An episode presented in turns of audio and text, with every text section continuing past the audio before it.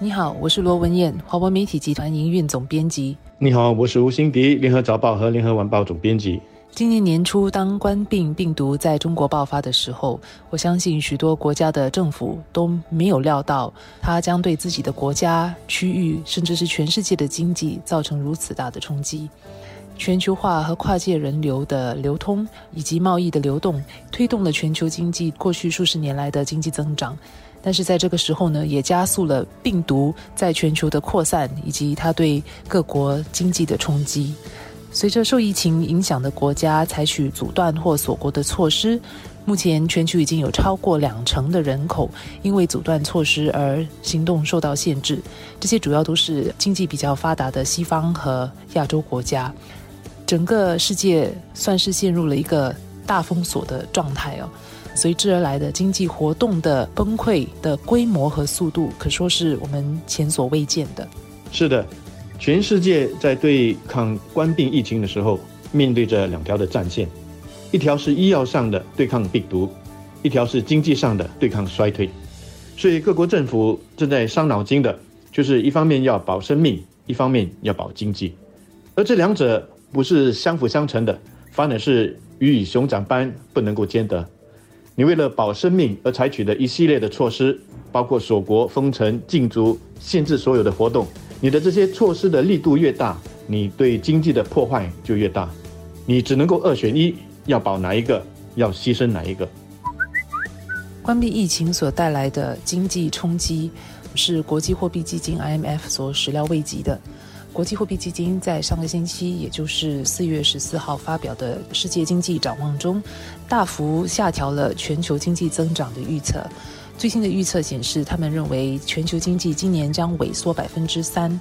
这跟三个月前，也就是今年一月的时候所发表的预测相比，下调了六点三个百分点。也就是在今年一月的时候呢，国际货币基金还认为，呃，全球经济今年可能增长百分之三左右。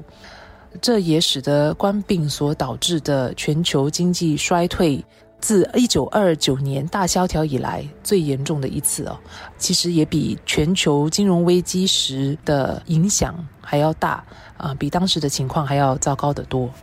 你知道我们在形容经济出现负增长的时候，会说经济衰退，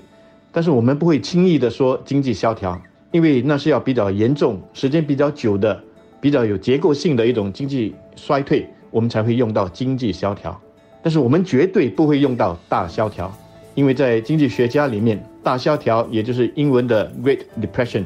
就只有那么一次，就是在一九二九年到一九三三年之间，从美国开始之后发展成一个全球性的经济大衰退，在这个之后，全世界就没有再面对那么严重的经济衰退了。那么即使我们之后曾经经历过第二次世界大战，或者是比较近期的金融危机，所以你可以想象。我们面前所面对的是一场怎么样的一个经济大灾难？